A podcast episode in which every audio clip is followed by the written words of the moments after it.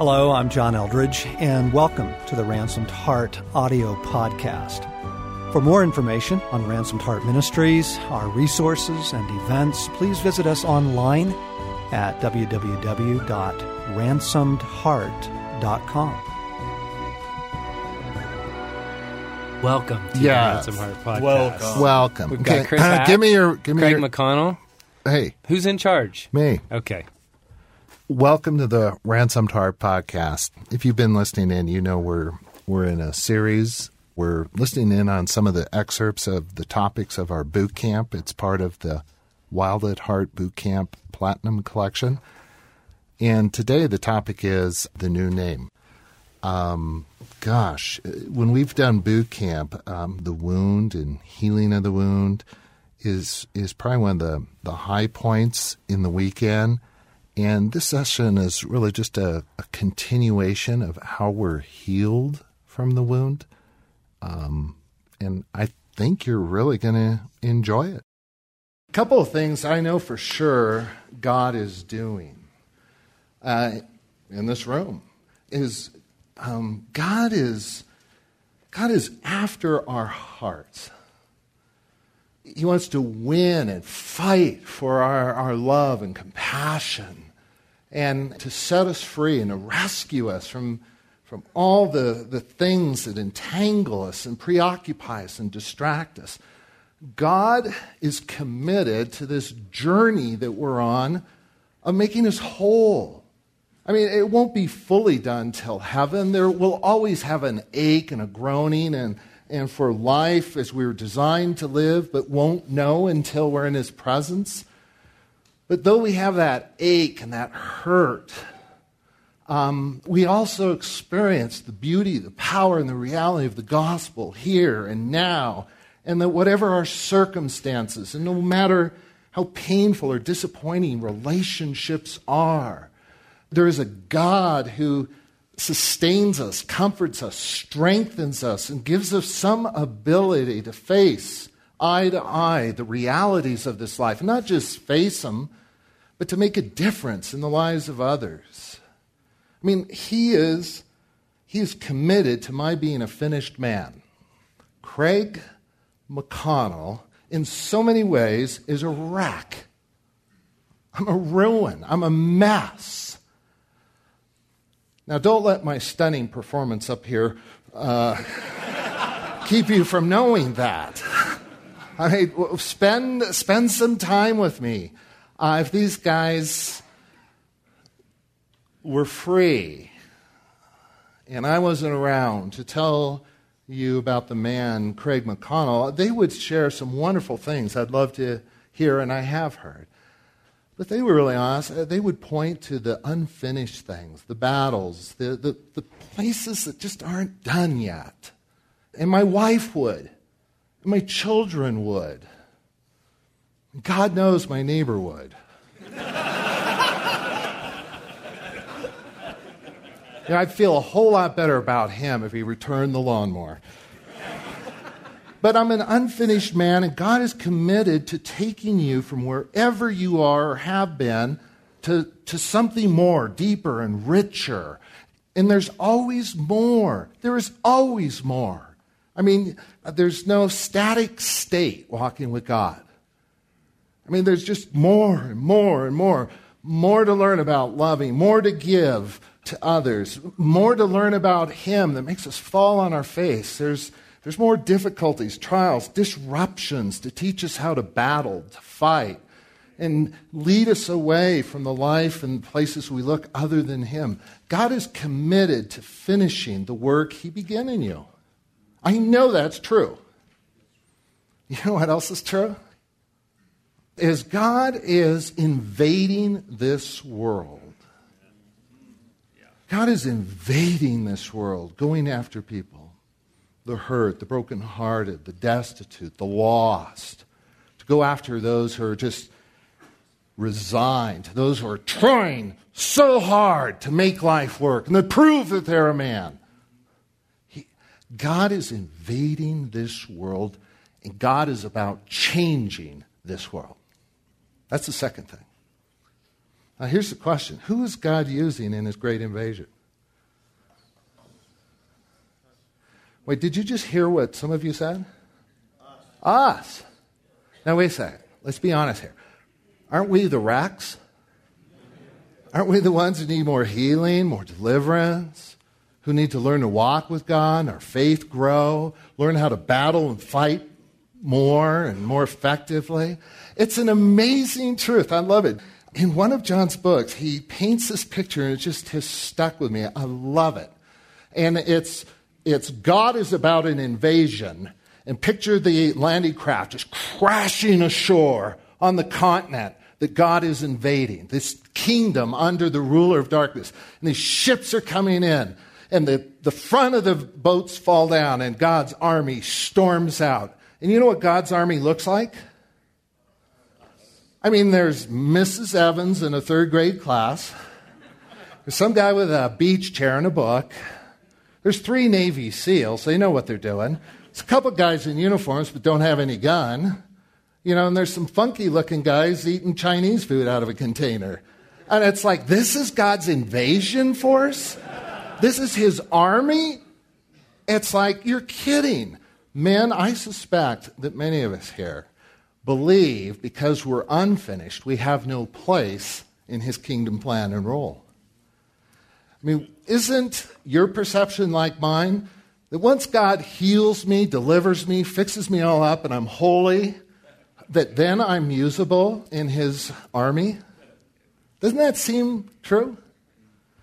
Could it be, could it be that while God is at work in your life, one of the works he wants to accomplish is for you to see yourself as you really are?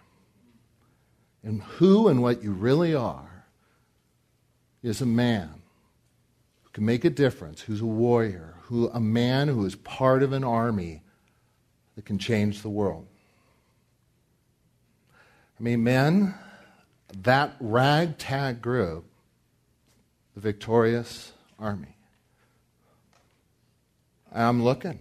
I'm looking at a very similar army.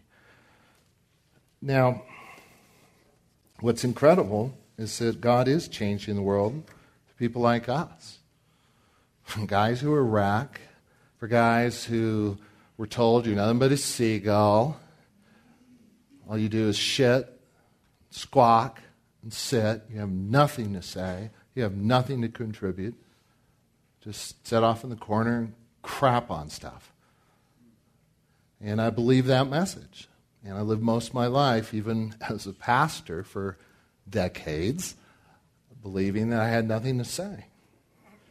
Um, it's always been the case that God uses men who don't feel qualified or up to the task. Abram, he was 99 years old, and the Lord appeared to him and said, I have this covenant with you, and I want you to be the father of many nations. And from you, many kings will rise, and from you, many nations will be blessed. But I'm going to change your name from Abram to Abraham. And Abraham means a father of multitudes. Now, Abram is 99 years old. His wife is barren. God comes to him and says, You're going to be the father of many. And I'm going to give you that name Father of Multitudes. You know Abram's response, right? Started laughing. Lord, I'm 99 years old. Um, you've seen my wife. She's old. She doesn't bear children anymore. but God says, You will be the father of multitudes.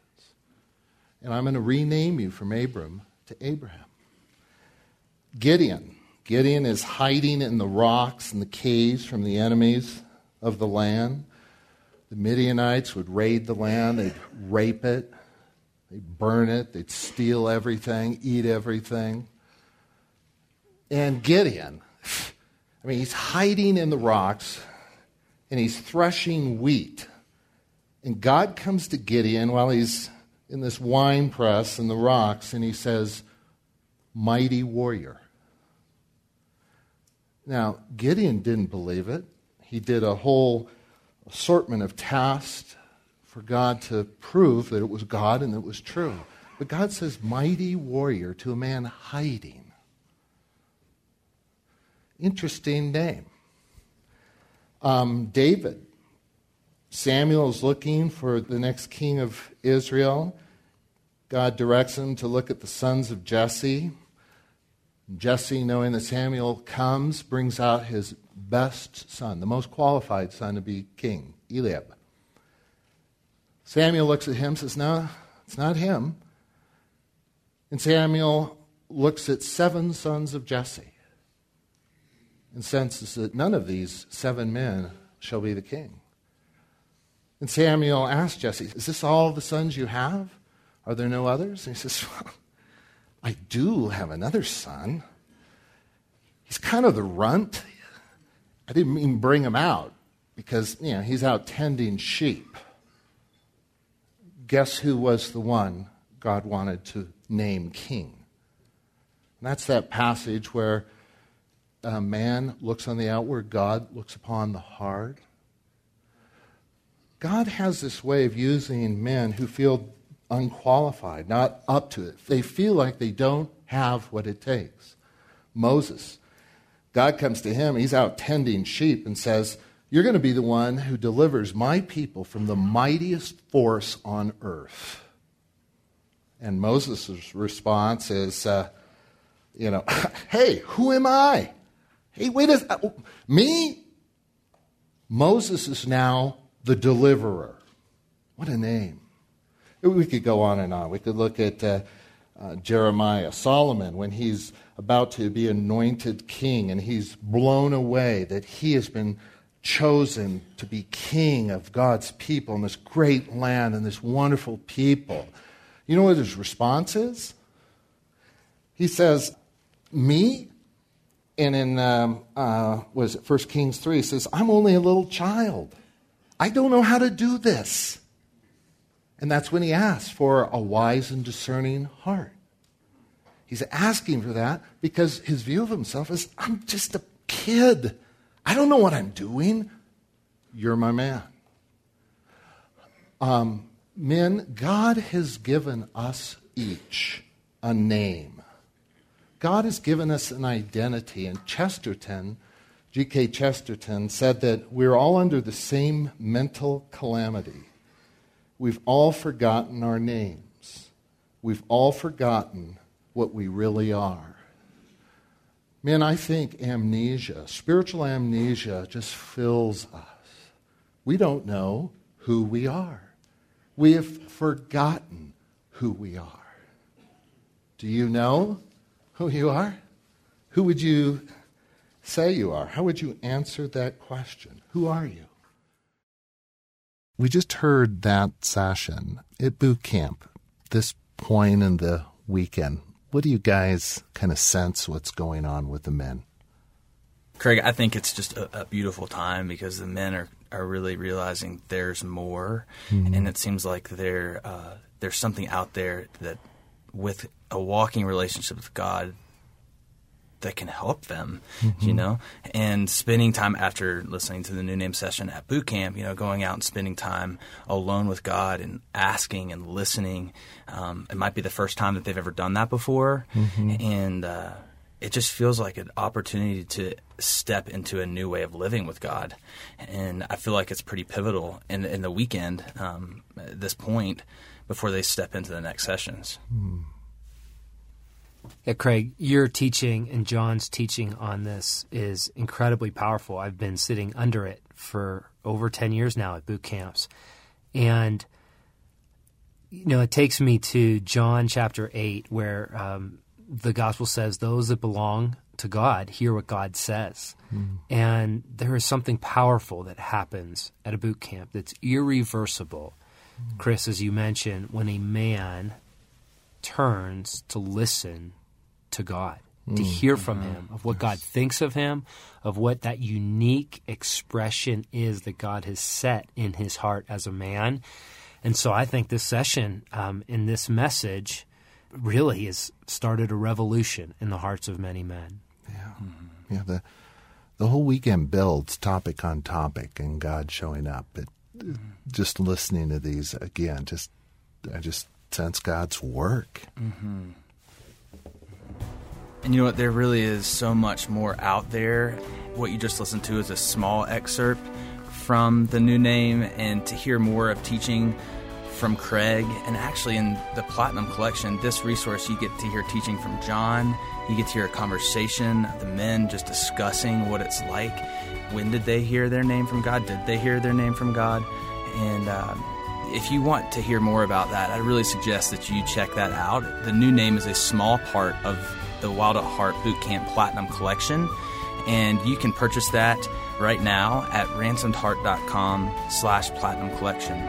For more resources related, if you're interested in leading groups or studying, going deeper, books, audios, video, check out all of our resources at ransomedheart.com.